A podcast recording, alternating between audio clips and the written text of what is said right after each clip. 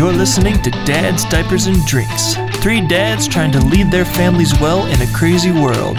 So grab a drink, sit back, relax, and enjoy the show.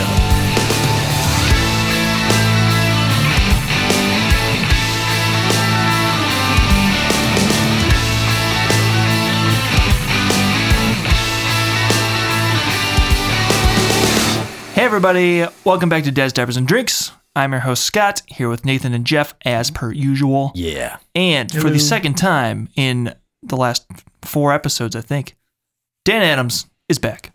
Well, hello and thank you. The man, You're welcome. the myth, the legend. Thank you for joining us. He's a not even pastor. a myth. He is. He's here. Right I'm the here. real, real deal. deal. Thanks for the invite back, guys. Enjoyed it last time. Absolutely. We enjoyed having you. Um, we're excited to jump back into some, maybe not as much of a group counseling sesh this time, but more- You never know. More- was good. yeah, who knows? We, we liked it. Hopefully, the listeners got something out of it. Mhm. Based on the listens on that episode, it seemed like they did. Who knows? And uh, I'm also sad to report our massive spike in listens has, you know, we're back in the valley. We had two The- spikes, and that was it. yeah, And we're back. I mean, yeah, back to reality. it did account for like 800 listens collectively between the two. So, it did. It was Still. kind of exciting. So I don't know. We did literally nothing different. So I guess the algorithm finally noticed, hey, these guys have been uploading consistently for almost a year. Let's give them a little boost. and props. Almost a year. That's It- a lot yeah, of content. It Takes is. dedication. Uh, it has, yeah. Yeah. um, I am proud we made it this far. I didn't know, like going into it, I, I had no idea how far we'd make it. Or, Seriously. I mean, we had good intentions of doing it f- for a long time. We just didn't know what that would end up being, or if we'd fizzle out, or what. But here we are. We're still going, and we've got a, a second season kind of planned out. So we're gonna get, like I said last week, get us through 52 episodes because that is one year's worth of episodes Mhm. and then we'll take a little break and then we'll do a season two that'll be slightly a slightly different format um really not a ton different i don't think Yeah. but uh anyway I think it's going to be better. that's Very optimistic. that's the hope I'm sure that's the intention. yeah, Yeah. that is the intention uh, yeah stay tuned for season two it's definitely going to be worse uh, We're planning on making a big downgrade, so We were thinking of just using our uh, our phones as recording devices now and just doing it on the fly. yeah very casual. Yeah. yeah one person's going to be in their car the whole time just so we have the good road noise effect. yeah uh, one person's going to have a dog barking in the background Yeah, it's gonna be every Uh, every conference normal, call actually. cliche. Um, it's going to be that. Okay, good just night. kidding. Um, Nathan, what are we drinking this evening? Ah, we are drinking in honor in honor, um, but In memoriam. In memory of. in memory of Wild Turkey 101. we are having the last of the 101 that uh, Dan kindly brought us uh, a while ago, Enjoy. and uh, it's wonderful. It's very good. We uh, we hooked Dan up with some more Canada Dry. Yeah, nice warm Canada Dry. I still don't have ice cubes, man. it's perfect, man. I'm sorry. I'm a terrible host. Scott, kill me. Uh, I'm going with my uh, the the official drink of the show, an old fashioned. So I'm there you go. enjoying enjoying that quite a lot.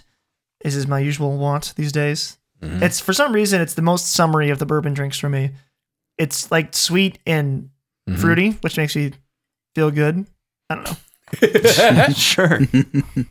Makes me happy this way. Yeah, good stuff, man. Yeah. Anything new over there, Jeff? Life. Well, yes, quite quite a bit really. Oh, Mhm. Um, do tell. my my brother and sister in law, other Scott, yes, is Scott we two. refer to him Mhm. Scott 2.0 or No, just two. beta. Yeah. Like he's. I'm I'm number one. He's number two. Just okay. Okay. Sure. Um, but they, uh, my sister in law just took a job in Ravenna, Mhm. so they are actually trying to move up here right now, and they just put an offer in a house in Aurora. Oh wow. So they're cool. hopefully going to be moving to the Aurora area soon, which is very exciting. yeah. and uh, they've they crashed with us last weekend out of the blue to go house hunting, um, and then they're going to be kind of up and out this way a little randomly over the next couple months as they're trying to get a house and then move. So Mhm. I'll be seeing them a lot, and then they'll be living in the area probably within a half an hour of us, which is gonna be really cool. It's never happened before. We never lived that close to them. They've been all over the country for the past five years, so it's gonna be a big change in our family dynamic having them right in town. Yeah. They have three kids, so Mm. my my kids will be excited. But they were Yeah, when they were here, we had this hilarious. So Andy, my second, is the youngest of all the kids of of all five of these kids. So the oldest is f- is almost five, um, and the youngest is Andy, who's nine months old. So all four of the bigger kids are running around my house like maniacs, just screaming, running in circles. It's a blast.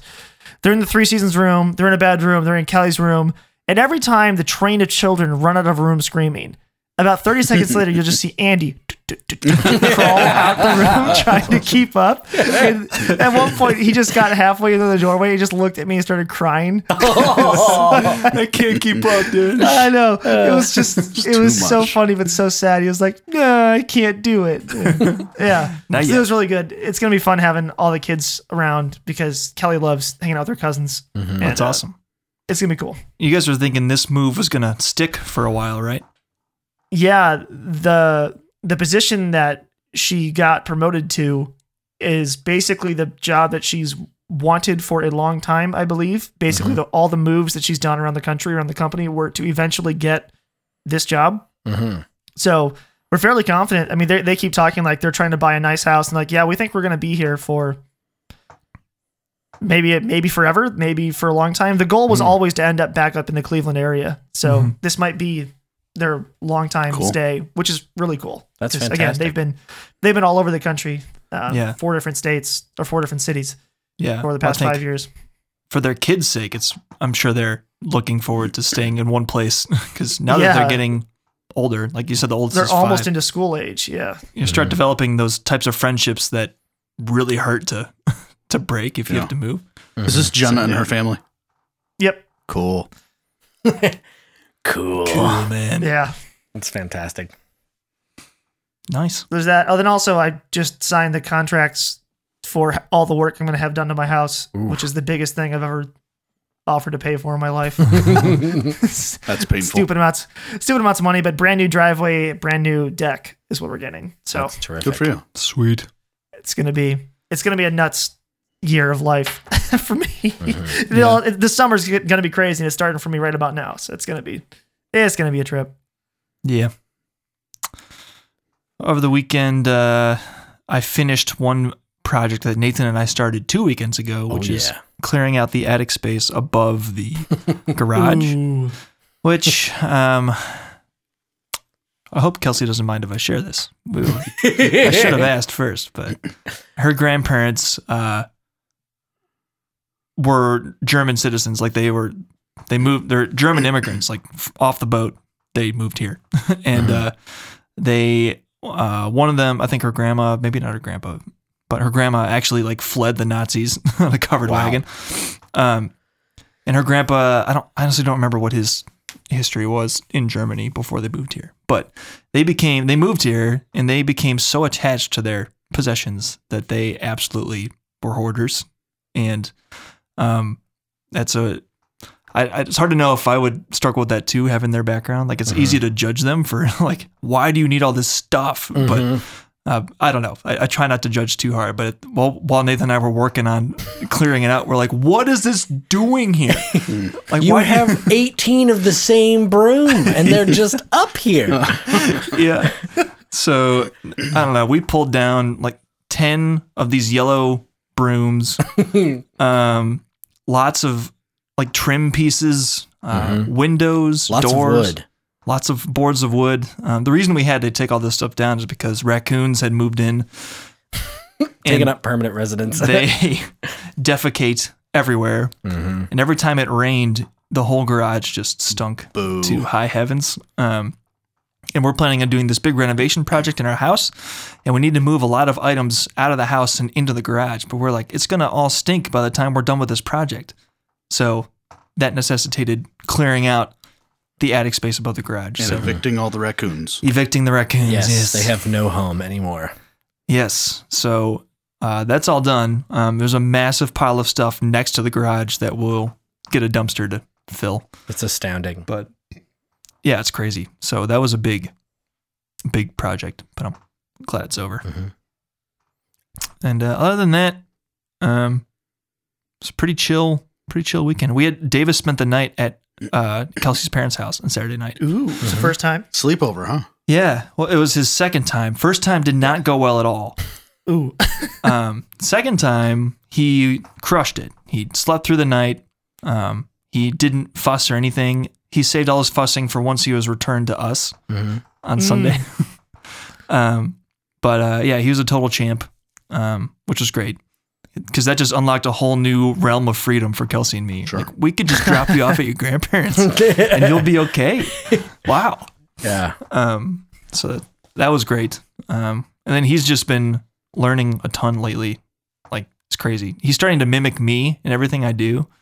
So I have a golf net in the backyard, and I like every time we're outside, just to keep Davis occupied, I just go, I hit golf balls into the golf net, and he retrieves them, and he takes his little plastic golf club and tries to swipe at them, and it's just getting, I don't know, it's just getting fun. so yeah. yeah, it's uh, things You've are definitely rounded the corner with kids where the, for the first year you're just like constantly hmm looking after them like don't fall off the chair don't fall off the thing don't stab yourself with the fork you're just like Yeah. always looking at them trying to not get them hurt and then you round a corner you're just like hey i actually don't mind doing this with you Mhm. Yeah. like you go now he'll like you know go on your bed and want to jump on your bed and you'll like cover him with a pillow and he'll get a kick out of that you're like Yeah. i'm having fun i'm actually having fun doing this yes, i'm not i'm not faking this i'm actually genuinely enjoying what i'm doing with you right. which is when you have little kids, you're like, look, it's a toy. How fun is Yeah, that? and they You're don't "This isn't react. really and- fun. Yeah, But then you get to an age where like, I actually am playing with you and enjoying it. And that's a Right. really fun and he's moment. he's at the age now where we can buy him toys that we actually find fun to Yeah. play with ourselves. So like Mhm. I'll bring him down here in the basement and he'll be running around whatever. I'll start shooting hoops. I'll start shooting hoops with his little toy basketball hoop.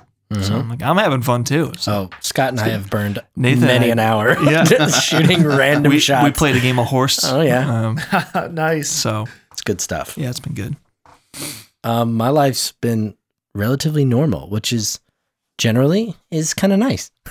I've been Good. I've been enjoying the uh, the very uh, homeostasis of uh, my life right now. It's been very uh, uneventful in a very That's good. positive way. So, That's yeah. great. Uneventful's good. I think Yeah, we'll take it as a positive. exactly. Dan, I- how are you doing? Yeah, Just what you're talking about being like uh, steady in the. Gro- There's a big difference between being stuck in the rut and, Yes. and in the groove. Like it looks very similar from the outside, but Mhm. like if this is the course that you've chosen for your life and it's going according to plan, that's in the groove and it and it's very fulfilling. absolutely. Being stuck in a rut gets real old real fast. Yeah, that's a very Yeah. different feeling. I'm trying to think. Last time we chatted was that before Easter, right? hmm And or was Yeah, it right after so. Easter? Yeah. and so Easter, I- I work at a church. I'm a pastor. Easter is a big busy time. And then as soon as Easter was done, my family and I uh, pieced out. We went out to a state park, got a room in a lodge, went on hikes, uh, That's pl- played volleyball at the racquetball courts, and pl- uh, went in the hot tub in the pool, and That's just awesome. had yeah down family time. Came back for the second half of the week. I hit the jackpot this year. This isn't always the case. All three of my girls and my wife's a teacher, so Mm-hmm. all three of my girls are in three different schools, which is insane most of the time for scheduling. Mm. I hit the jackpot. They all had the same spring break right Oh, after yeah. Easter, Oh, so we all were able to have uh, family time off. That's they, awesome. They wanted this. They're old enough now that they can tell us what they want to do for spring break, also Mm-hmm. Right. and it's usually pretty reasonable. So they all had like friends over, or went over a friend's place, or you know, had a pizza night, or or whatever. And so it was just good, good family time. Last week was a little bit crazy. I uh, was speaking at a conference out of state, and so that was fun and exciting to get to have a change of pace. And it was a lot of. I, I'm a fairly extroverted person. I love to be around people, but I it was a five and a half hour drive there and a five and a half hour drive back by myself, and I just love listening to podcasts and listening to So audiobooks. You and so- racked up all of our listens. on- I, yeah, I just, it- but it was just my episode though, so I just listened to it over and over and over again. yeah, Because On you repeat. listen on like two times speed or something. Right? I do, yeah. So you could probably in five and a half hours you could get through. Somebody do the math on that. Yeah, Yeah, that's a lot. Quite a bit. Yeah, so that, so that's been good. Uh, the new exciting thing for our family is I ha- my oldest daughter is 16 and and on the brink of getting her driver's license. So just got a, a third car for the family. She uh, calls it her car. I remind her that it's dad's third vehicle that you get to borrow. Dad is permitting you to drive his third car. Yeah, Yes. but she's a good driver. She's just about she's finished up with uh, classes and all, and so Nice. she'll be taking the test here soon. So that's Is exciting. that It's a rite of passage in the family. Is that a relief for you that she can get her get around herself, or is it uh you worried or No, I. It sounds like I'm bragging, and I don't take this for granted. All three of our kids are fairly responsible uh, for their age, and uh, our oldest is no exception. And she's a she's a little bit of grandma of a driver. If anything, I have to encourage her to be a little bit more Yeah, aggressive. She's not I've like a speed behind racer. her a few times. yeah. yeah. So she she's a very cautious driver, so I'm not worried about that. And her school is about a half an hour away. She goes to uh, a private school, and she so it's a half an hour away. And her younger sister is going to be going to that school next year with her, Oh, wow. and they both play sports. So having That's- a third oh, man, driver will so really help a ton. yeah? That was that was me and Scott in high school. Yeah. I, I never rode the bus in high school because he's two years older than me. So the, by by the time I was a freshman, he was a junior and he was mm-hmm. driving. Mm-hmm. Yeah. He drove me to and from school on most days. And then by the time he left high school, I was a junior and I drove. Mm-hmm. Right. So my parents all through high school basically never had to worry about wherever I was Yeah, because and- I, I got my rides home. So that's the exact same setup we have going into this next school year. Although I don't know if you looked to buy a vehicle recently, thanks to COVID and supply chain. Like the the car market is garbage I've right heard. now. Yes. you can pay twice as much for half as much a vehicle. So I got a, I got Yeah. a decent vehicle. I mean, it's ten years old, but it's I bought I bought a project. I've got some work to do on Yeah. it before I want my daughter driving it on the highway. Sure, but, yeah. but it's all work that I can do on my own. So nice. That's terrific. Yeah, our parents were super excited for Jeff and me to get our licenses because they were just sick Yeah. of driving us around. all the sporting events for sure. Yeah, Yep. sports and church and uh, everything we were involved in. Just they were they were tired of it. Right. But I knew I had friends who just were in no hurry to get their license. I was like, what? What? I know I couldn't. One of I my like- best friends my didn't time get it until he working was with- 18. But Yeah, my time working with youth ministry stuff. There's the kids who were like 18 are like, oh, I might go get my license now. I was like, well, you might. Dude, the second I turned I 16, know, I, was same. like, get me out. I, was excited. I didn't have any understanding of that. They uh, when I was taking driver's ed, it was offered through the public school. I don't think that's the case much anymore. No, but it's- it was a class that you could take in high school, which was great. And I think two days after my birthday, I took the test, got my license. I was ready to go. It Worked out really well for me though. My wife Grace didn't get her license until she was 18 or 19. It was they didn't have money for uh, for driver's ed or anything. She was homeschooled, didn't have uh, money for in the family for driver's ed. She'd have to go elsewhere. She couldn't get it in school. And consequently, we went to the same church and we're in the same youth group, and she lived like five minutes away. We weren't dating at the time, but I mm-hmm. drove her and her family oh, everywhere to everything. So we had oh, tons of car time by the time There we you were, go. Yeah, yeah, That's that's cool. meant to be, man. right. and they lived happily ever after. That's right. That's where the sparks started flying. No, mm-hmm. that's it's interesting because the whole like 18 or older was like, oh, okay, I guess I'll go get my license now. Was like those were the outliers when we were in high school. For sure. Yeah. Um, but that's the norm now. There's like 23 year olds that are like, "Eh, I don't want my license. I'll just just Uber or walk. I. I just are you crazy? I could see that if you live in a Oh. if you live in a city. Yeah, and if you live That- in a city, but sense. like, what happened before the city? Like, unless you grew up in the city and then stayed there, right.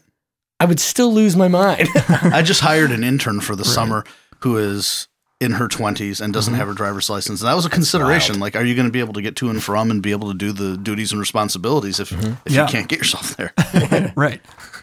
Yeah, it's crazy. I mean, like our our cousin Charlie lived in New York City, and he bought his first car at like 36. he, yeah. Wow. He had an He apartment. lived in, he and lived in New York City. He's like, I don't need a car, and he didn't have one until he was in his like late 30s. Yeah. He worked for American Express and it was walking distance from his apartment. And then then he lived in Singapore and then wow. yeah, he, he just I don't know, never needed a car. But in New York, until- you have the subway and the buses and everything. Right. Gets you all over. Yeah. Yeah. He lives literally like in Manhattan, like Downtown. downtown, Yeah. downtown. So it's kind of fun He to always visit him. offers. Is like, you guys should come out and visit. We're like, what's your apartment? It's a studio apartment. It's It's me and my dog. tiny. Dude, It's I'm not- tiny. And it's I got, so I got a family of four. I'm not joining you there, man. Oh my word, that'd be wild. yeah. Yeah.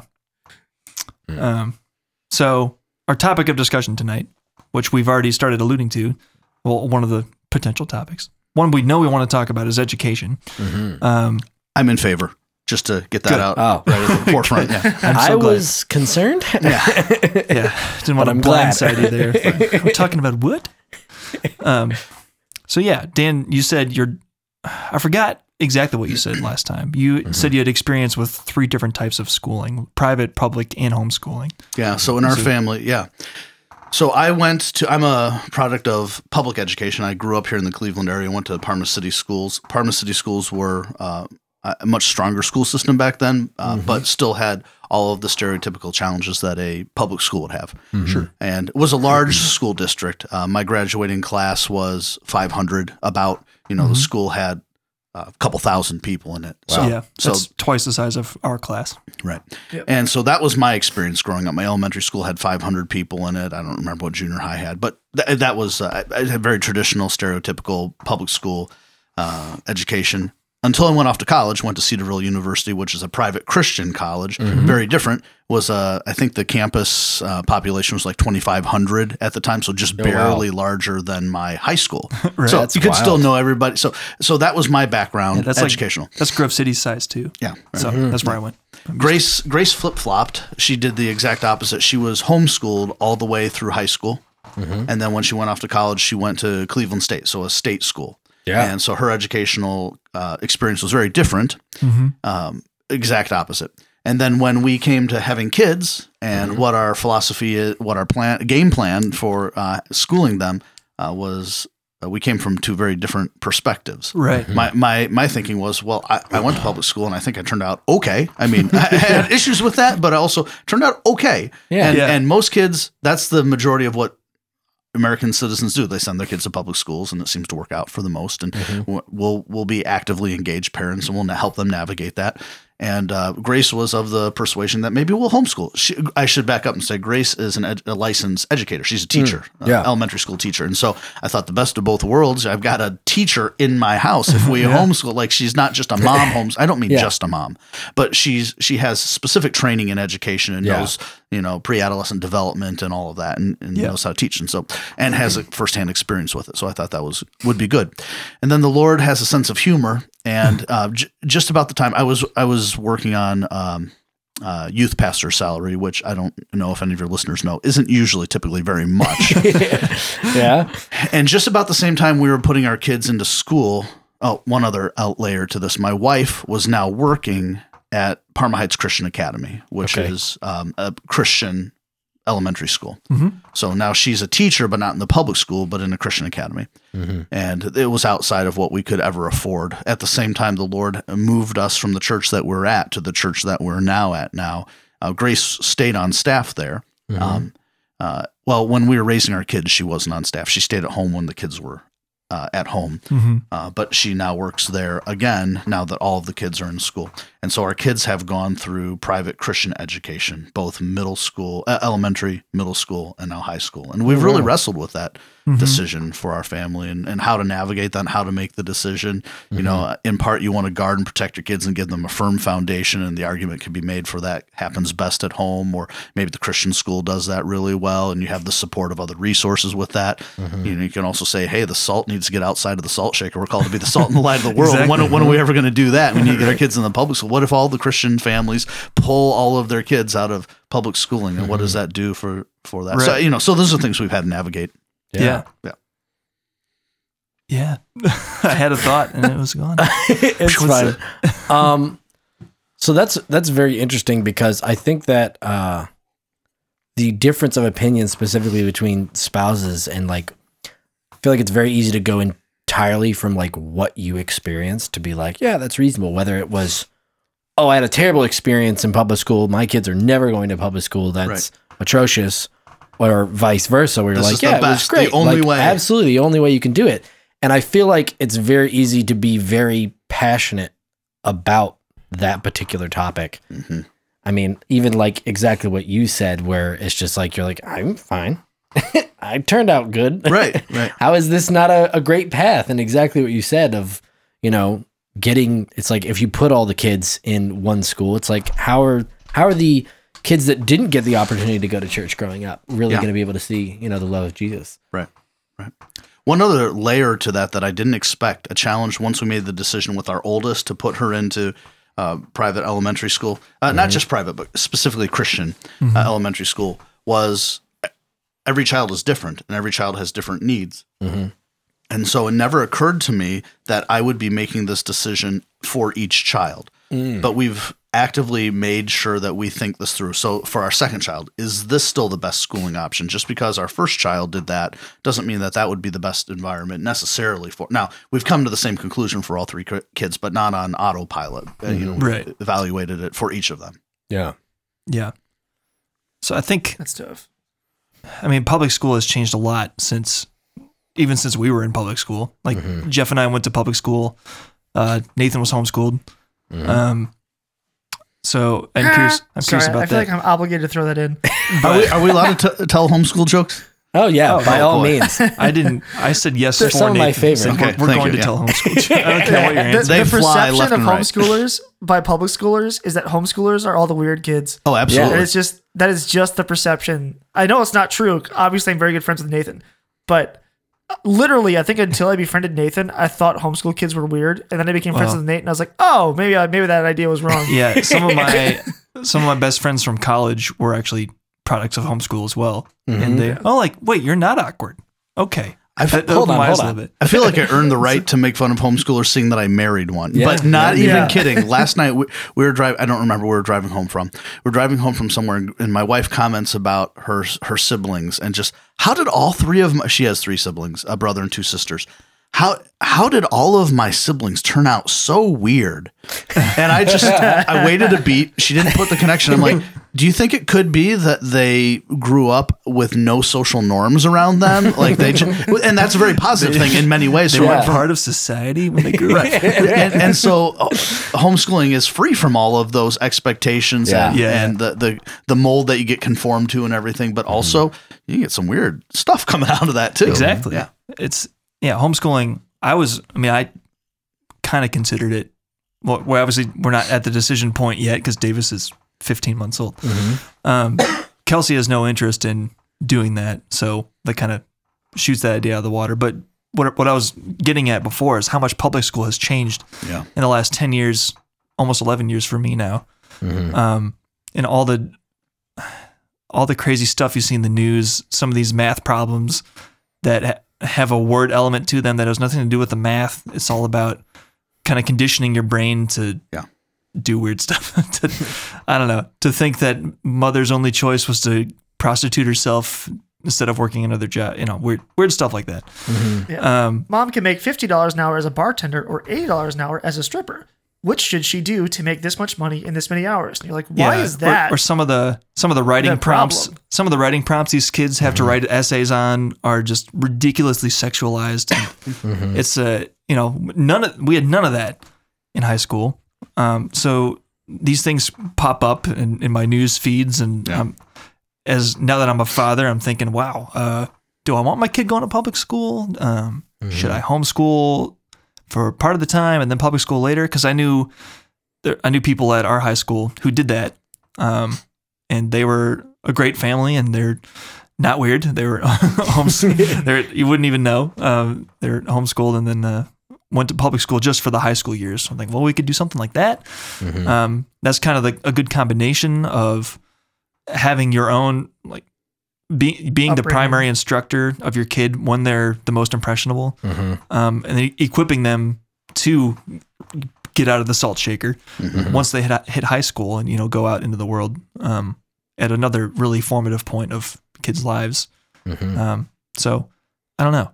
It's a were, were you were you guys sold on doing the private school thing? Did you how how close were you to not going the private school route?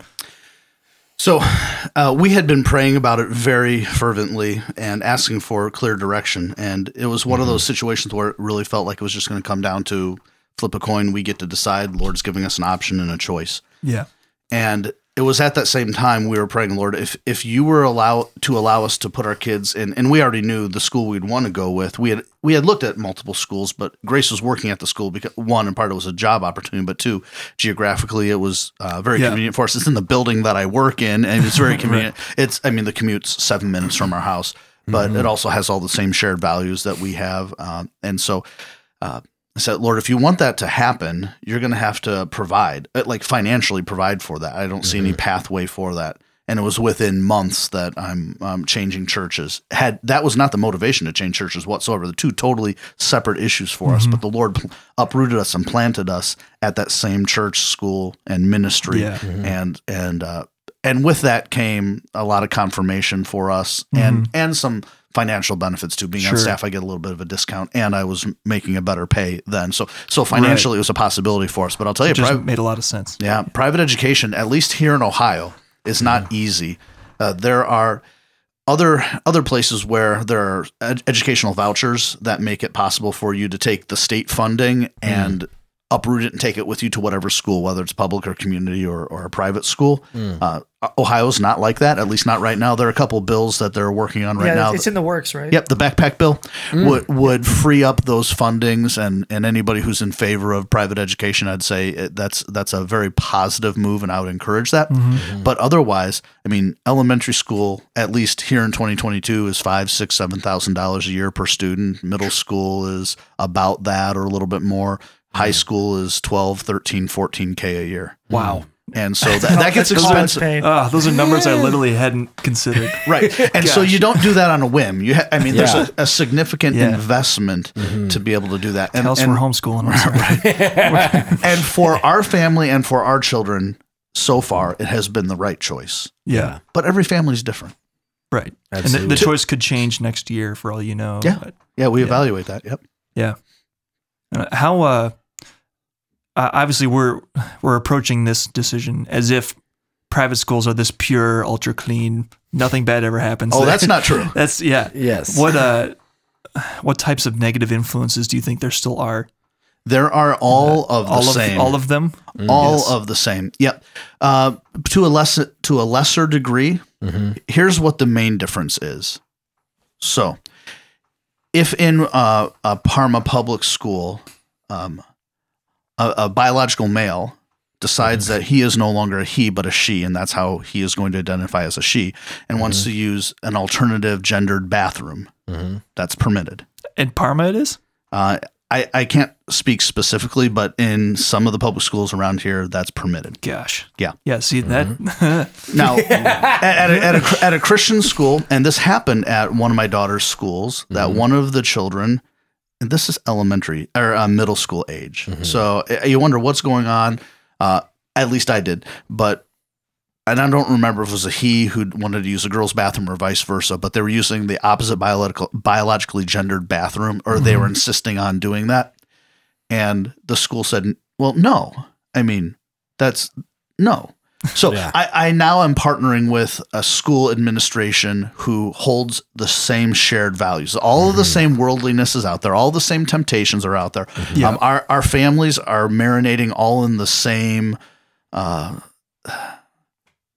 I don't know. I don't know. How, Stew? yeah, I, I don't know what kind of rabbit hole I want to go down he, here. Uh, I, I think there are a lot. There's a worldview very different than what I hold from a from someone who is trying to raise my family from a biblical Christian standpoint. Yeah. And the schools that we have chosen to send our kids to have those same shared values. Now, you don't have to be a Christian to attend those schools. Okay. Yeah. That's not a requirement. You don't have to s- sign a um, a salvation statement or something. Yeah. But you do have to sign. We we will support this statement of faith. And here are the values that we hold to. Sure. Um, all of our staff are held to these standards and expectations and a conduct of living. That's sure- that's fairly reasonable. I'm sure that's attractive to a lot of non-Christians too. I- Is it or Uh, I, just a- yes, a, code of conduct or like a I yes. don't know. Yeah, I'll get to that in just Okay, a second. sorry. Um, I'm jumping ahead. Yeah, but but that's helpful. Uh, and to know that when we come to, so those same issues are going to crop up, probably not quite as frequently, but I'm going to side with the administration or, or vice versa. The administration is going to have a shared value with me, and I know that I'm not wrestling also with this student who I think is um, off track with their insistent that they're another gender than their actual body tells them that they are mm-hmm. Mm-hmm. but now I'm also fighting the administration of the school who's going to make my daughter be in the bathroom with a boy sharing that same the same Yeah. stall area, whatever. Right. Um, your question was, uh, is that attractive to others? We have seen an influx, at least in our school and in the private schools in this area. We keep our, you know, our, our thumb on the pulse of what are other, happening in other schools. Mm-hmm. Most of the Christian elementary and middle schools and high schools are busting at the seams right now. Uh, mm.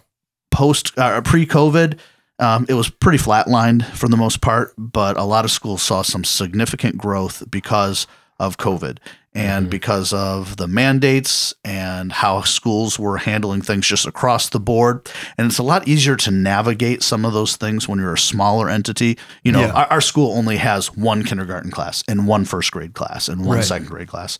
Um, now that's a downside too, though, and a different from a social standpoint. That's a different thing. Right. You know, I remember being in elementary school and a public school, and I didn't get if I didn't get along with so and so. Next mm-hmm. year, I might be in a different fourth grade class, and they're with a different teacher, and I'm with a different teacher. If mm-hmm. if there's a bully in your class or somebody you just don't get along with, you're stuck with them for six or seven years, every day, Right. all the way through. Mm-hmm. Yeah, Right. But you'd hope the bullying became more obvious. Like there's no there are less places to hide, I guess. that's true. yep. But Yeah. I don't know. Hopefully So, the what did the private schools do differently during COVID that made them more attractive? Like, how, how did your girls' school handle that differently? Because I I happened to be in a Bible study led by one of the board members of Chagrin Falls Schools right when COVID hit. Mm-hmm. So I got kind of a front row seat to everything that they were doing and how they were making their decisions. So I'm kind of curious what what it was like for you as a parent with your kids. Did you say that was a public or a private school? I missed it. I'm sorry. it's public. It was a public school, Chagrin mm-hmm. Falls Public School. Okay. Mm-hmm.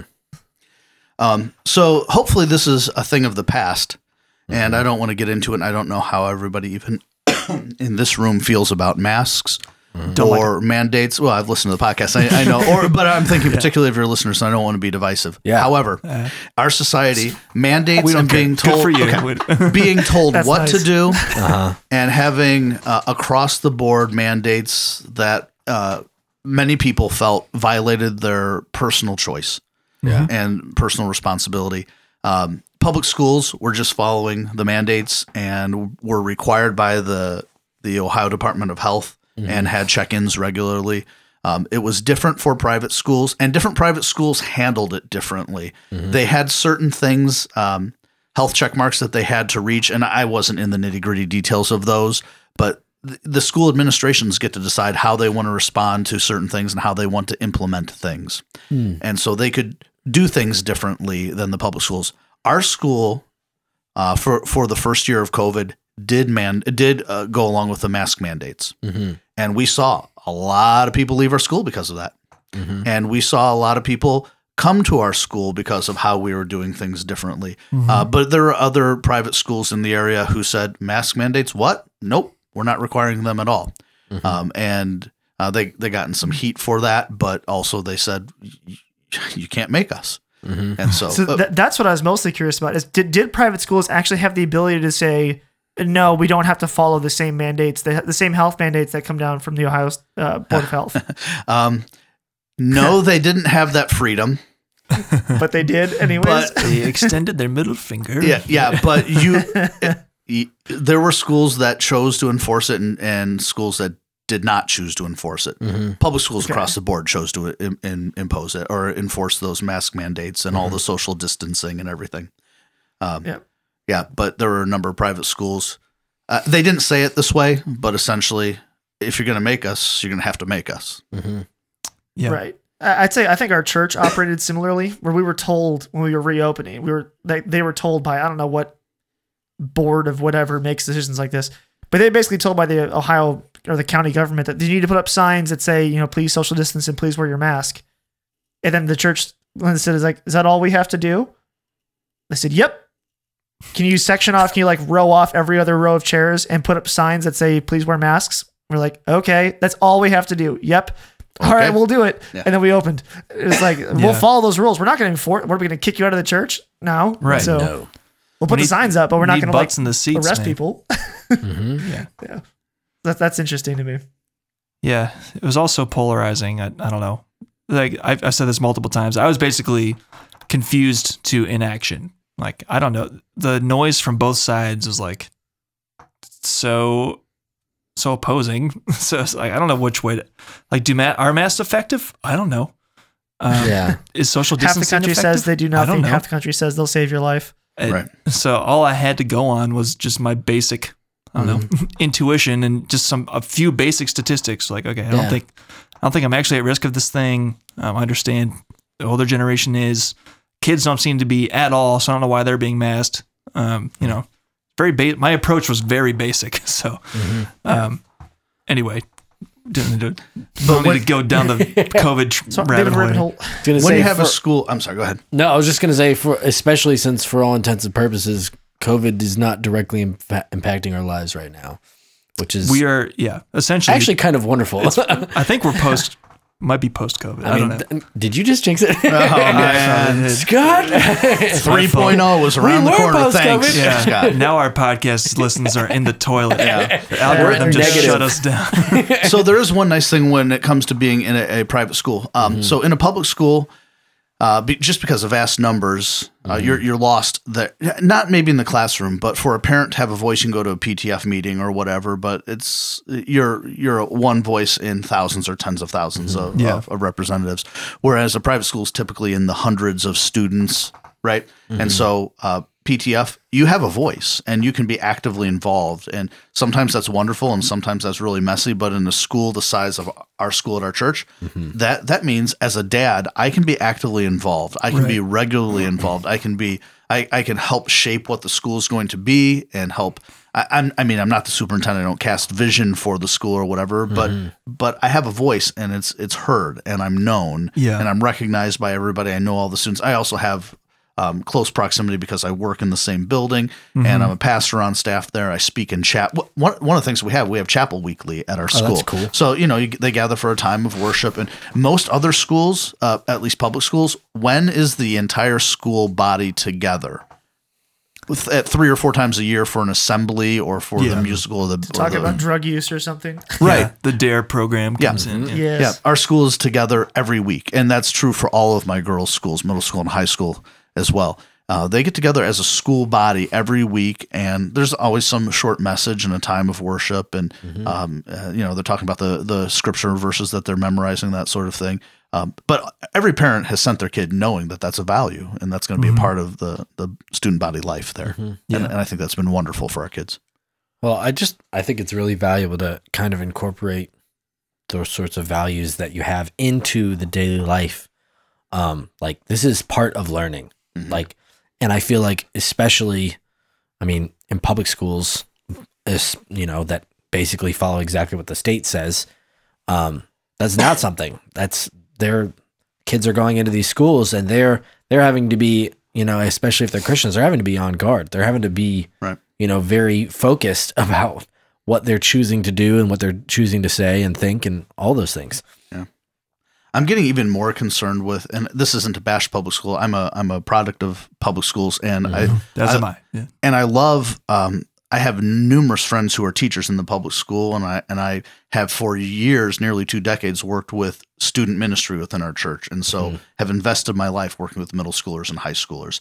Um, but I'm very concerned with the direction of our public schools, how woke they're become, critical race theory. I, Yep. We we have a dark history of racism in our in our country, but also For we're sure. we're trying to rewrite history, and it's becoming very manipulative in some ways. Uh, Yeah. and uh, the private school gives the opportunity to choose curriculum other than what the state hands down, Yeah. and Right. and that's wonderful. And as parents in a smaller school, you have more of a say in kind of what that is, right? Absolutely, yeah. Yeah. Well, to speak to that even further, um, that was something that I think was very valuable in my schooling as a homeschooler. So my sister went clean from elementary all the way up through uh, high school. She was homeschooled. I mean, when we were really young and we lived in England, we went to a private school there. I just learned a new thing about Nathan. Elementary.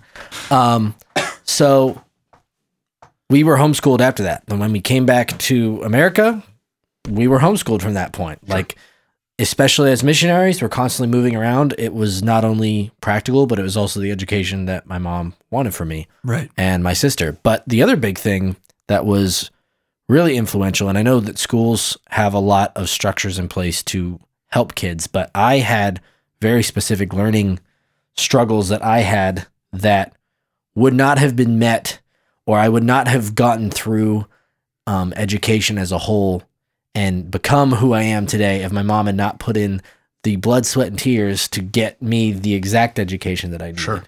And I now, think did she pull in outside resources to help with that? I mean, she did beyond Okay. resources and research and everything to be able to make that happen. And I mean, my sister had her own struggles. I mean, everybody does, but I I definitely had my own thing that was very challenging. I had dyslexia, which was made reading and writing very difficult for me and stuff like that. So my mom was very able to kind of tailor make like tailor my education to what I needed.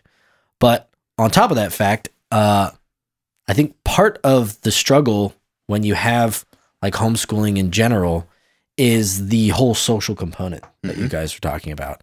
And I think the reason that stereotype exists is because a lot of kids that do go into homeschooling can become so sheltered because their parents are like, "Oh, we don't want them to see anything. We're just going to put them in this box and leave them there." Um, you know, it's really it can be a terrible thing, and that's where you get these homeschoolers that are like, "Do they talk? I don't know if they talk." They haven't have had exposure to the real world. They don't know how to respond to it Yes, in some cases. Exactly. And so there's that component, but I think that it also can force kids, and I definitely experienced this, of being forced into chosen social interactions. So all of my friends that I had were not products of like, oh, we just go to the same place. I guess we're friends. They were all chosen social interactions that Oh, I had cool. to Yeah. push. Yeah. Um, especially like we had like what was called like a co-op, and I think you guys were incorporated in something similar to that when you were in Minnesota, right?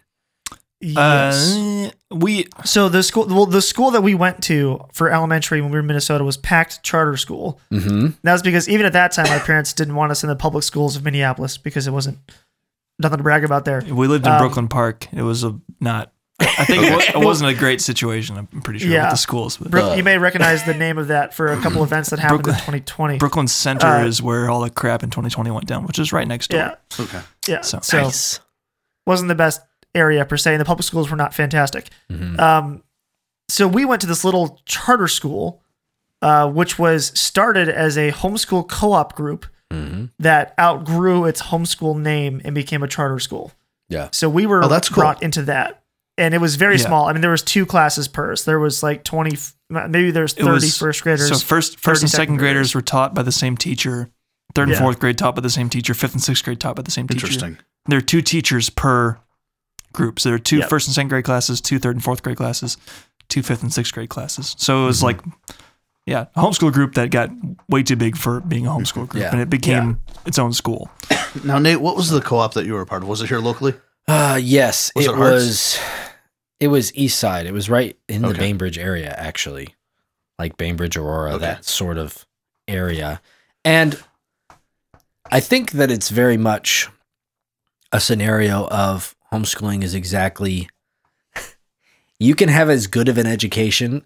You could probably have the best education homeschooling, education wise, because it can be exactly what you need. But it's Mhm. entirely what is put into it is what comes out of it. Sure. So the amount of effort that my mom went into of making sure that we were involved in sports and my dad as well, but making sure that we were in different things. Like I got to do speech and debate growing up and I got to be, you know, in a lot of different areas that there's just no way that you can from a just a pure scheduling standpoint um do as like in public school like the amount of extracurricular like field trip type things like true Yeah. like just learning experiences per se there's just no parallel there's no way that it can occur Sure. from just a pure feasible standpoint of logistics so As we were evaluating what avenue we're going to take for our kids, that was one of the things that if we were to do homeschooling, yeah we we would do that because we want to have some sort of uh, significant say and control in what they're going to learn and how they're going to learn and be able to tailor make it just like you said. yeah But we would also have them involved in a co-op, and there are a couple here in the area that we know of that are that are strong and that would be beneficial. So that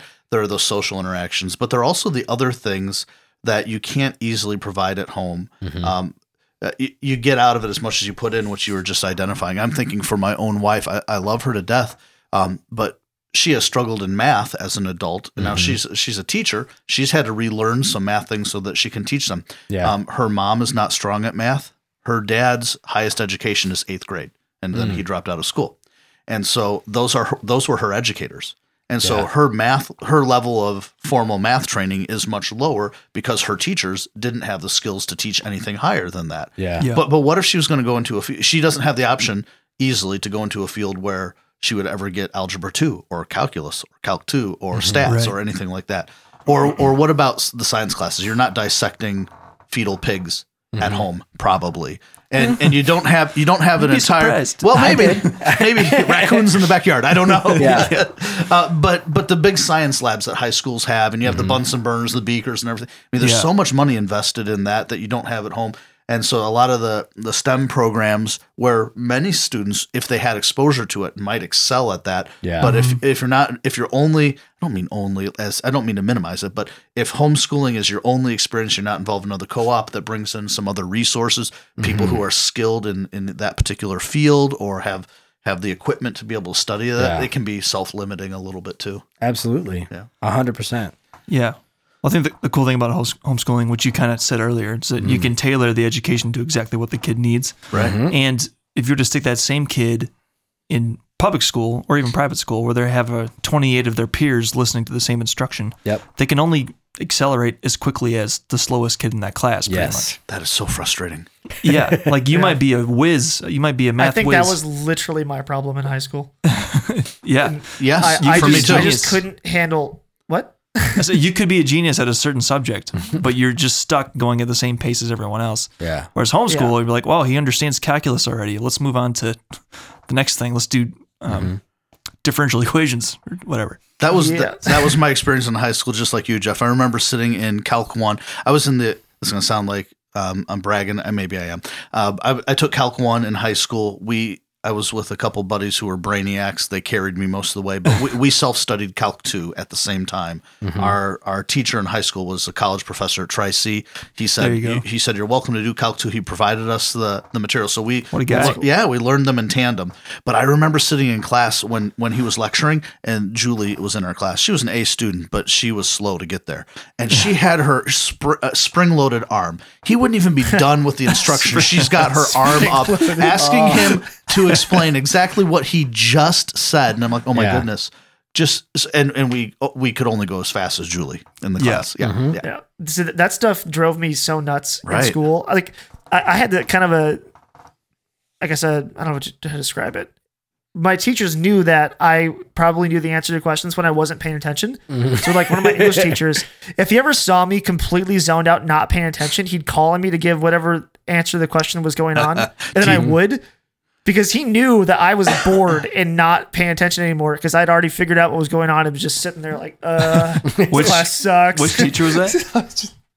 uh, what's his name? Our senior year honors English. Uh, Connell. I knew you were going to say that. Connell. Yeah, Connell. He was just the best freaking yeah, teacher. he was man. the yeah, he was good. And and homeschooling provides you that environment where you can recognize your your child's weaknesses and shore them up and strengths and lean into them and watch them excel like Right. no other. That was a hundred percent my experience. Like math and science, I wanted math and science. That Yeah. was my thing. I had this uh what was what is like the big company that like made books. It was like a I don't remember, but it was like the main is it Scholastic?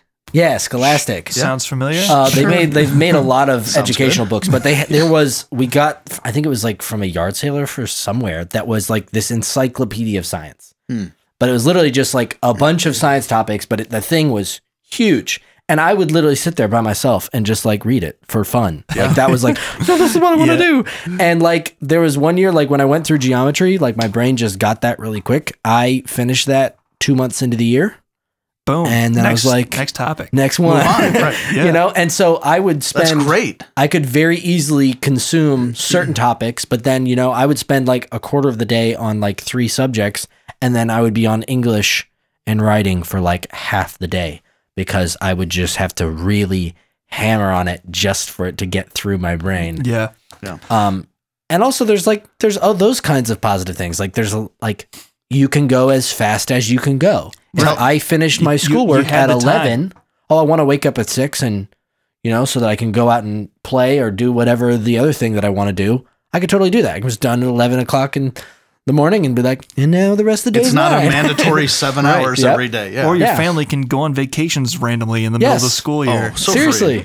yeah. Absolutely. And then you it can also be incorporated like we would go on like a road trip and we were hey, we're going to stop at these three parks that also have these science exhibits or like these art exhibits or whatever Right. and you like learn a thing. Okay, guess what? You're gonna write a report on this art exhibit that we went. So, okay, great, thanks, mom.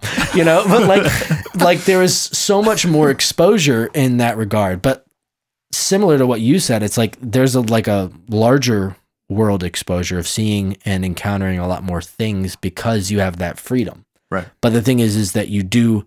It's always a trade because mm-hmm. exactly like the resources that schools have, like unless you're like super rich, there's just no way that you can do it unless you are incorporated in like a co-op. Like we did a lot of our like main like science like dissections and stuff Yeah. as a group, and we would they would bring in a like a specialist person that was like this is like what they do. Like they know all these science classes and. We'd have presentations and stuff. But it's hard to do that if you're just doing it isolated Yes. on your own. Right. And the, I feel like the big struggle is that there are some parents that are like, yes, I want to do homeschooling so that I can train my child in a vacuum. I want to just educate them to be, Yeah. you know, because there's so be much fear that can be surrounded Yeah. to that.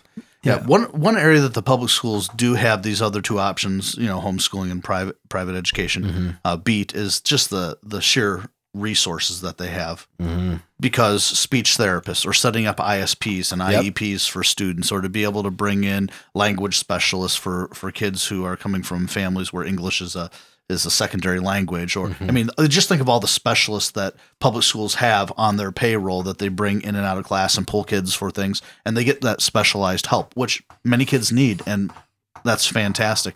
Now, that's more challenging in the homeschool area. The private schools here Parma City Schools will contract with them, and you can bring specialists in for some of that. But you know, it's always an add-on. We don't have any of them on staff. Yeah.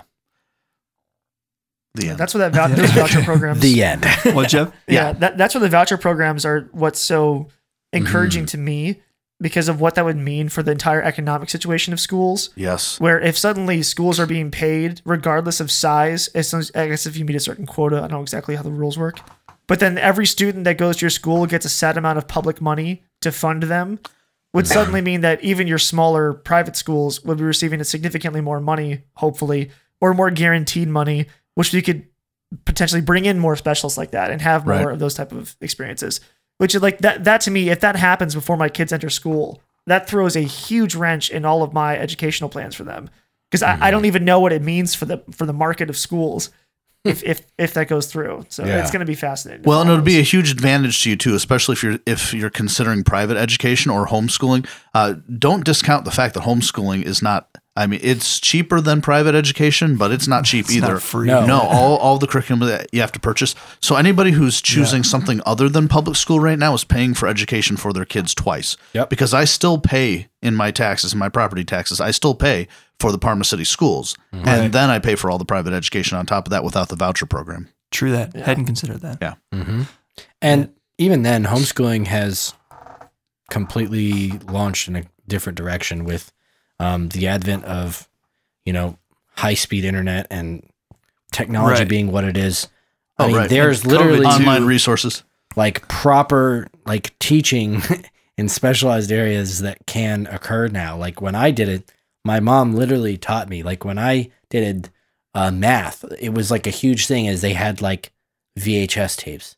And you would have you would put in the VHS tape and they're like, he's gonna teach this lesson and you would like watch the lesson and then you'd do like all the workbooks and stuff to go with it. Right. And I was like, you know, that was like a crazy thing. Like, oh, my mom's not gonna teach me this. Well, that's weird. This is a treat. you know um but i it is also exactly what you're saying it's like it's it's extra on top like the amount of money and resources my parents put into buying curriculum and all of the extra resource stuff that we needed to It's be a huge investment. is a huge investment. And it's also not even that but it's the investment of time. Like my mom basically taught both of us full time and then even Right. then she's really good in certain areas but my dad he's the the math and science whiz. Mhm. is always good. So he would come home and then guess what we're sitting at the table that Tag team. evening you know going over how this like Yeah. the amount of like effort my sister who was struggling in math way more than I did spent with my dad at the table going over stuff so that she could understand it is like like it's a huge amount of investment in Props time. to your parents. Yeah. Yeah. Jeff, you had asked a question before, and I, the answer just popped into my head. Now, you had asked about how the private schools were able, Christian private schools were able to handle the COVID things differently. Uh, when many of the public schools were closed, they just across the board shut down for months Yeah. and months and months. Seven year olds getting online schooling in your living room. Right. Yep. Uh, the private schools had had the freedom; they were allowed to continue meet in person, assume uh, provided they Right. met certain you know criteria, mm-hmm. and so our schools were able to do that. And many parents, and that's why we saw That's an huge. influx of families saying, I, "I can't. One, I need to go to work. I can't have my kid at home all day just sitting in front of a screen. And two, they're not going to. They don't have the attention span or the discipline to do that. That's not going to work for them. Also, tell me how that works for kindergartners and first graders. That's a real challenge for where they're at developmentally. Mm. But we met in classrooms still. You know, and, Yeah. and parents signed a waiver at the beginning of the year saying we recognize the risk. Okay, yeah, that's why I'm sending my kid there because they're still going to be in a classroom and they're still going to be with other kids and they're going to have a gym teacher and a first grade teacher and a music teacher and a s- you know The science. value Right. of that is so much higher than the dollar amount. Oh, absolutely. And Yeah. Yeah, It's- that's crazy. it's even harder because the when they switch to virtual learning, you're basically taking this education system that has operated the same way for hundreds of years almost, and then you're like, and now we're just going to cram it into this virtual box, having almost no experience doing this ever. And it's like this is just the quick solution that we Yeah, it was so hard. It was so hard on teachers. Oh, yeah. Oh my goodness, so I hard on teachers, so not hard on imagine. students. My my wife was part of that. Mm-hmm. Yeah, mine too. She was a high school math teacher, so she had to deal with all the COVIDness and teaching online and having to be in the classroom with no students, but just have her webcam going and just teach a lesson. And it was awkward. She could tell the students weren't paying attention, but you had to do it anyway. And just I don't know. Yeah, my wife's with kindergartners. The, I mean, you can't even send them home with a Chromebook because they can't type, they can't read, they can't write yet. Yeah. So it's you know, it's, What do you do? no, it's tablets, but they can't navigate Google Classroom. They can't read yet, you know. So like the the insanity of it all, you know, was was crazy. Um, Yeah. So with, crazy. here's here's my I'm gift to you this evening. Yeah. I did a little bit of research, a deep dive. Um, the Jordan Peterson, when asked, Nice. yeah, I'm bringing back the Jordan Peterson. made it. We knew he'd be here. Yeah. When Welcome, asked Jordan. when asked his opinion about homeschooling, Mm-hmm. and I think this is a direct quote, he said, "I have nothing bad to say about it." There you go. Yeah, What's how? and you know he if he did he not- would. So is that not how education was for millennia until higher education became a thing and there were colleges and universities and stuff? Mm-hmm. Like the idea of sending your kid to be instructed by a stranger is kind of new, isn't it? Yeah. Relatively, yeah. Well, I don't know. I, I, mean, don't know. kind of. I'd say the Jews were doing that in the temples for a, a long while. Yeah. but That's more religious Yes, education right, than right, probably mathematical education. But Mhm. I think the idea that there's a central place of learning by people who spend their time studying isn't. I'm talking about That's the, kind of a human the universal. education of children. Yeah. Yeah, yeah, but Well- I don't know. Being raised by your parents primarily, I, I, that's one of the things. That's I mean, of course, all the stuff in Florida. If you're living under a rock, uh, the one the the big debate about it is because people are recognizing, especially over the past two years, that we've abdicated most of the raising of our kids to someone else to do. Oh, for and real. We've those out- people outsourced have it, yeah. started to actually say, no, no, no, no, no. We get to tell them what to think. And if we don't want to tell you what we told them, that's fine. Mm-hmm. And we people are recognizing we've actually kind of crossed a line where we lost that connection Mm-hmm. of Yes. no, these are my kids. I raise them. I teach them what they need to know, or I at least choose who teaches them what they or what is being taught to them. And there's been a bit of a, as Dan, as you're saying, with being involved in private schools, the fact that you actually get to be involved in it Mm-hmm. is like if you told someone that 200 years ago, they'd go, "What? You're not involved in what your kids learn? Like, what are you talking about? Like that's so foreign." Right. How do you not know? But know? now it's it's expected that you're like, no, you just put them in the schools, and they learn. I don't know whatever the schools teach them. It, we're very Right. disconnected from this now. Yeah, and that abdication has come at such a great cost. Um, I'm old enough to remember, maybe you guys are too, that back in the day, when I would get, if I say if, when I'd get in trouble in school and a, and a note goes home, Mm-hmm. Mom is not calling the teacher to chew the teacher out because Dan is such a good boy, but I was in trouble a second time because I acted out in class mm-hmm. because Yes. my parents and my teachers had very sh- shared values and were in partnership Yes. with this. That is not the case. If you talk to most educators, they're not afraid of the students; they're afraid of the parents mm-hmm. who are mm-hmm. always coming after them. You know, they they've got their their educational quotas that they have to meet. They have all the the check marks that they have to hit for the outcome based education, and then they've got a parent breathing down their neck because so and so that wasn't fair for Johnny. Yeah. Yeah. and it's really a a tragedy the the adjustment of standards not only within like educational like straight educational standards but the standards that even parents have for their kids and it's it's extremely evident when you have those sorts of reactions. When you have parents coming in and being like you're not teaching my kid effectively as opposed to being like maybe uh maybe there's something else. Maybe as a parent i need to put in the extra effort. It's like okay this is the the window of failure that's happening right here. Okay he doesn't understand math the way that he needs to. He's really struggling in this area. Okay i'm gonna have to put in the extra effort to actually make this happen. And it's it's this very much this hands-off approach of like okay well the teachers have got it and if they haven't you're not doing a good enough job Yeah, I don't know. That's part of the. It's just a product of our society now. Yeah. We we have a me first society. mm-hmm. We don't really as uh, assuming responsibility for your own actions is not taught like it used to be. yeah Um, so yeah, it's never.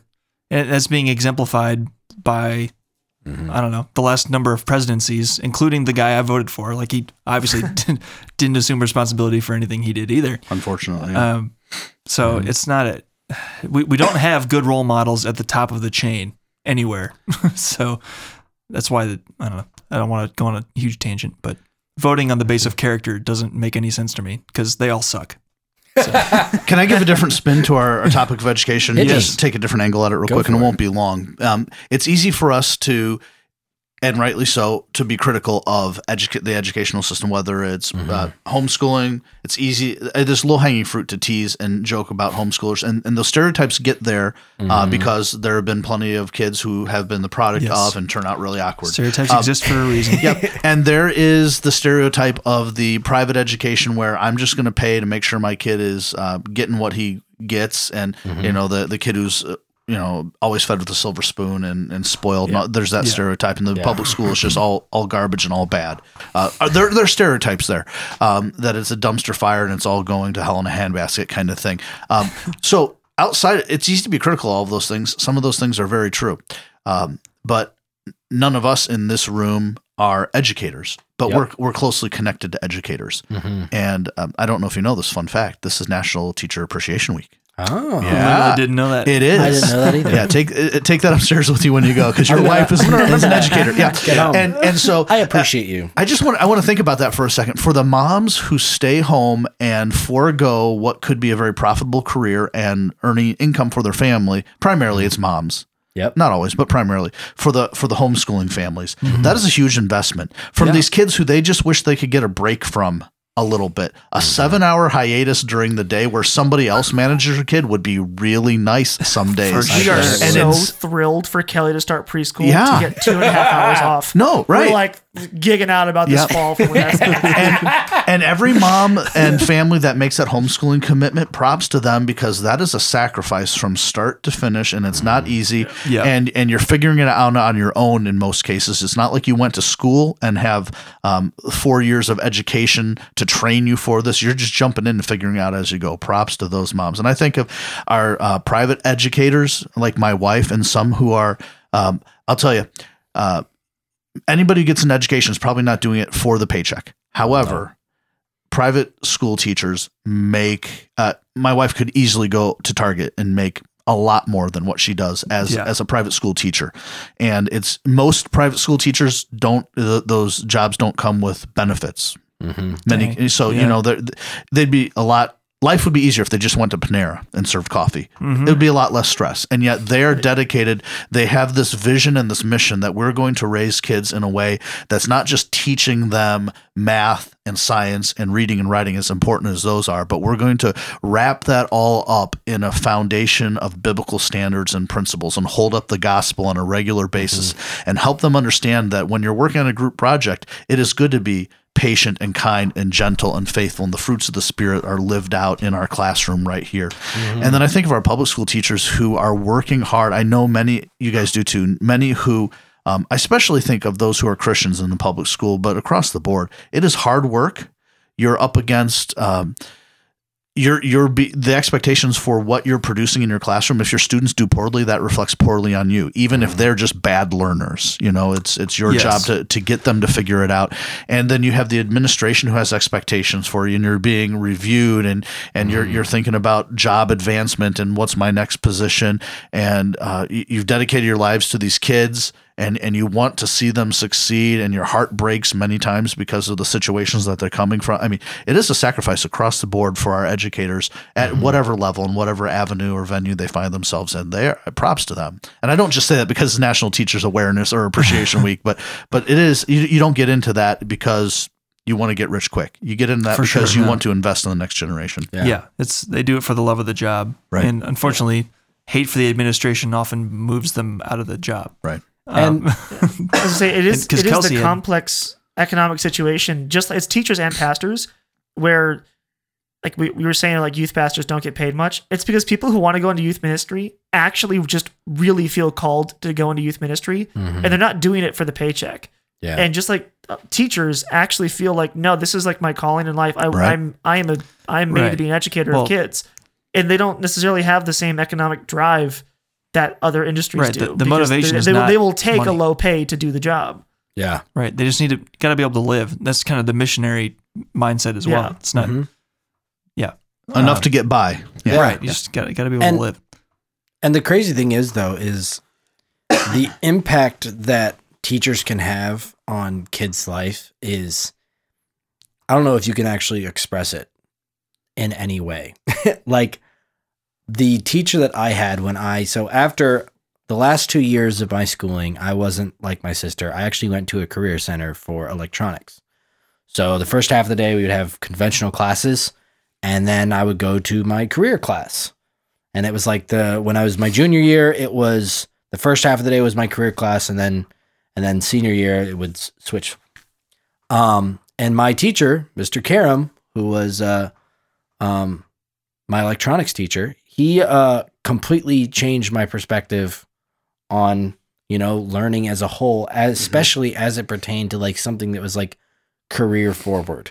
And I I don't think I would even be a an aviation technician if I actually wasn't in his class. And like some of the like the way he taught and like the passion that he had and like how like you could genuinely tell how much he actually cared about every single person that was in that even the knuckleheads that drove him up a wall. Sure. You could tell that he like legitimately cared.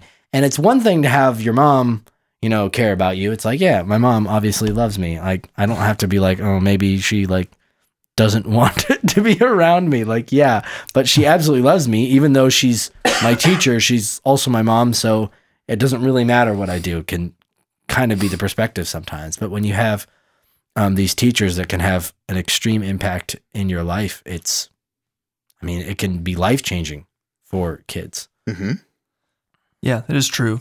Um, there's another benefit of public school, I guess, is you are Mhm. opening in private private school. Someone being taught by people who aren't just your parents, yeah um, which homeschool has with through co-ops and mm-hmm. stuff. But you're you're opening your child's mind up to lots of different perspectives, um, lots of different teaching styles.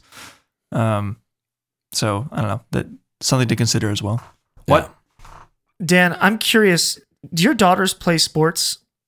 they do Mm. my da- How was that? What has that been like with the private schools compared to public school? Because from to just to lay it out, like the perspective that we had in public school was that most private schools were terrible at sports because they didn't have enough kids, yeah and public schools have all the people, so you have better sports teams, and they have more money for good sports facilities and all of those things. What has that experience been like for you with your kids? So um, talk to St. Ed's about that. I mean, that's not Well, always yeah, I the know. case. There's, right? the, there's Okay. the There's exception that beat their butts every time we or- went to Right. states. and there, there's Woo! there, right, and so there's Get some it, private Dan. schools. So you're not you're not recruiting technically, but you can really offer some nice packages, right, to, to some Yeah. people to make it financially available for them. Yeah. Um, and I think the I think the voucher program or the the backpack bill is going to Yeah. be a game changer for that. Yeah. Because you have to have a certain size school and body. Uh, uh, let's just talk high school, for instance, to be able to have to cover the liability insurance and all the equipment you need for a high school football program. It's super expensive, right? Yeah. Um, and and then all of the transportation, the busing that comes along with that, and to be able to play with the big boys, the other schools who have when your student body is a total of five hundred, your your pool that you're drawing from is much smaller. That's what you're identifying with right there. Yeah. Uh, so. Uh, I'll talk about. You asked about my girls' experience. Uh, all three of my girls have played multiple sports. They ha- and I'm going to brag on them. They've been team captains all, all along the way, most valuable players on their teams, multiple years. Uh, my middle daughter just this last year went. Uh, her she went to states. It's middle school, but it's it's the biggest game that cool. tournament. Yep, they took second place in the state. The other coaches nominated from all other teams, uh, all star uh, players, and she got to play and win in the all star game for the state. So you know, Okay. so so my girls are. we haven't pushed them to sports. They have gravitated to sports.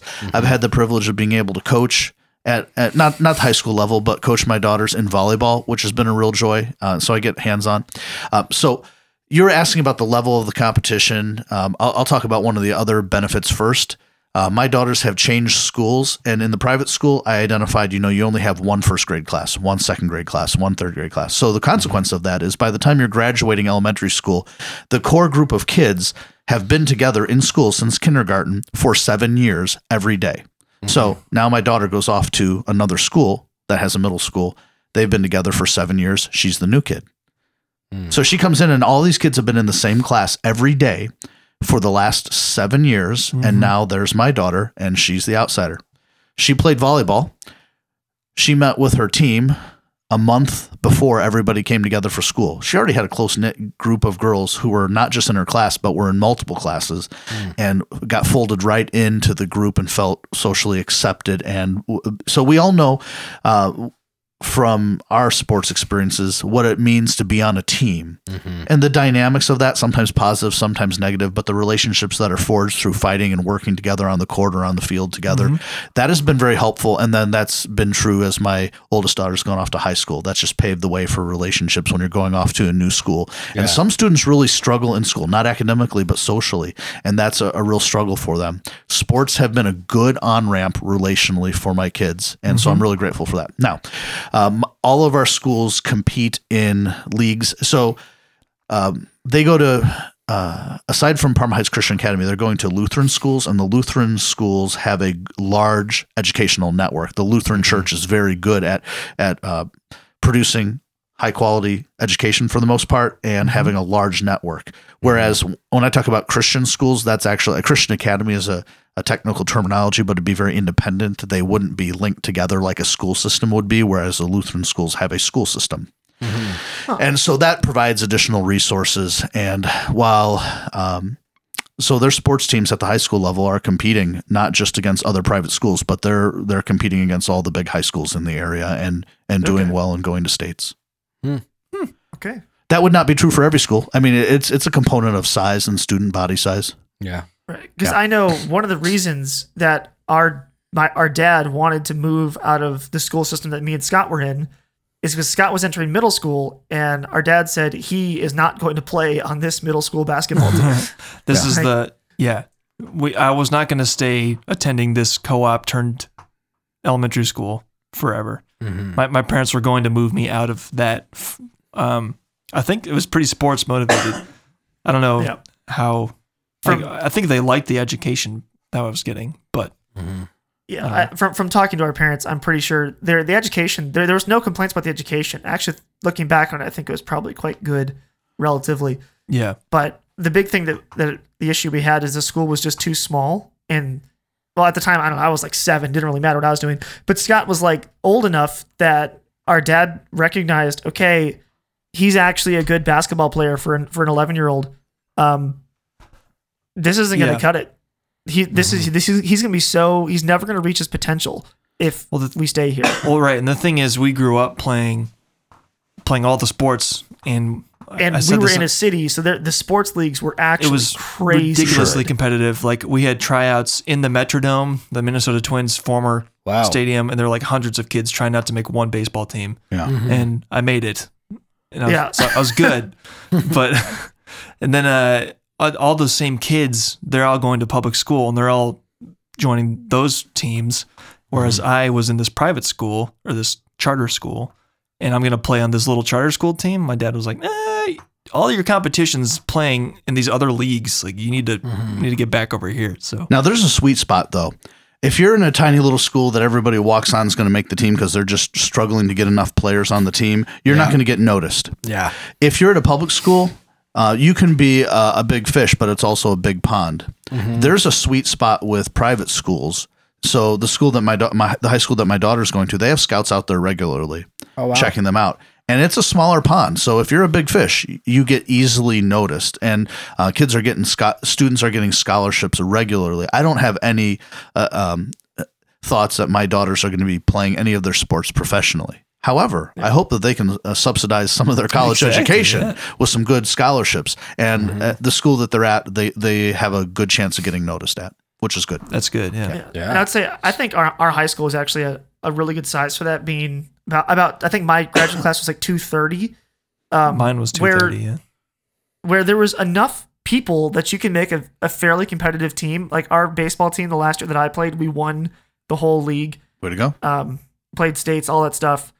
So like we were a good team and everything, but it wasn't like there was so many people that you would just get missed because Right. there wasn't enough leagues to play in. Yeah, and that's why Where I'm if you were the 14th best basketball player, but there's only 13 slots. It's like well, you're still a probably pretty good basketball player. If your class is a thousand kids, you're probably pretty good. Yeah. But are you gonna get 13 noticed? Slots. Right. Well, I seem to recall 14, so. one best basketball player ever, Michael Jordan, Mm-hmm. Yeah, debate between cut him from and his high school LeBron. team.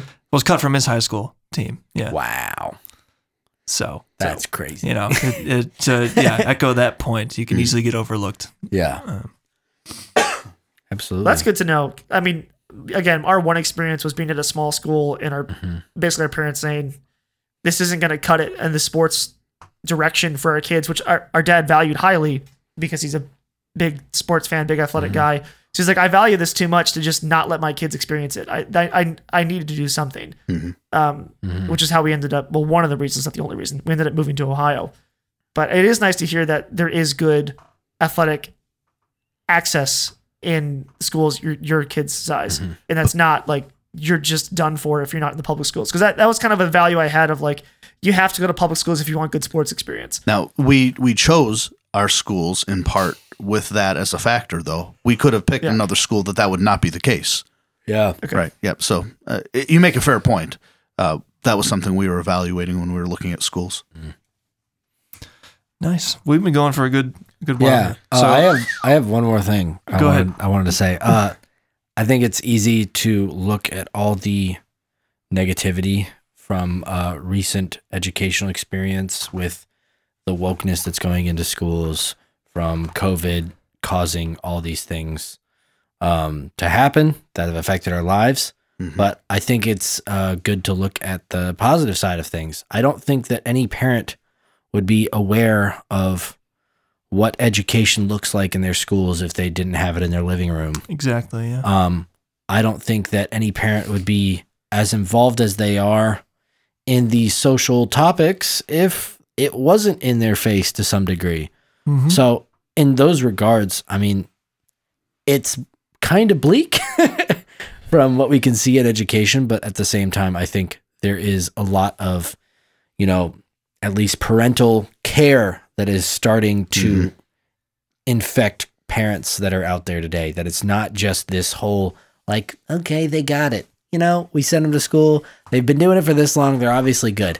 Of parents being like, wait a second, hold on, you know, and actually putting some care and effort into their children's lives and educations. Yeah. I am very encouraged that um, Ron DeSantis in Florida Mhm. you know, they signed that bill or um, that that the left for some reason called it the "Don't Say Gay" bill, even though Yeah. it's it's also the "Don't Say Straight" bill. It's the "Don't Say Anything" bill. Yeah. It's it's Um, properly titled the wait till eight bill. Yeah. Just just wait Uh, until they're eight years old, and then we'll be okay. Yeah, so there there are many reasons to be encouraged by what is happening. Um, but I, Yeah. I immediately get re-discouraged by the way that's all framed. like by, by the way the media freaking twists Oh, it. It oh, drives yeah. me insane. Absolutely. It's like that's not what it says. Like and everyone's just taking it at face value. Like oh, it drives me crazy. Well, But I will let- say that I, I am genuinely encouraged by stuff like that. Mm-hmm. For by the time my kids are in school, you know, like I, I had said this previously, but I don't want to just cede the territory of public schools, like we were saying earlier. Agreed. Absolutely. You, you don't want to just pull all the Christians and all the moral Right. Well, I think families we've out of already been public schooling. doing that for too long. That's why we're here.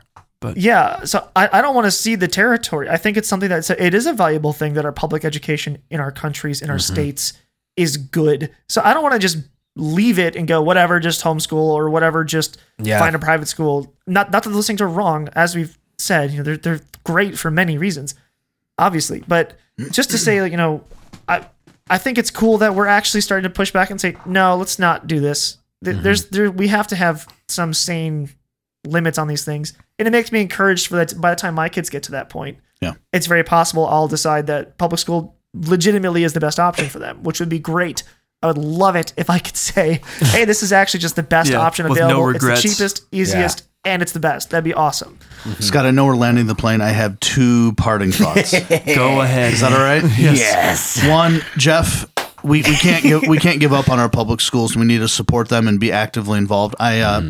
I was doing humanitarian mission work in Haiti several hmm. years ago.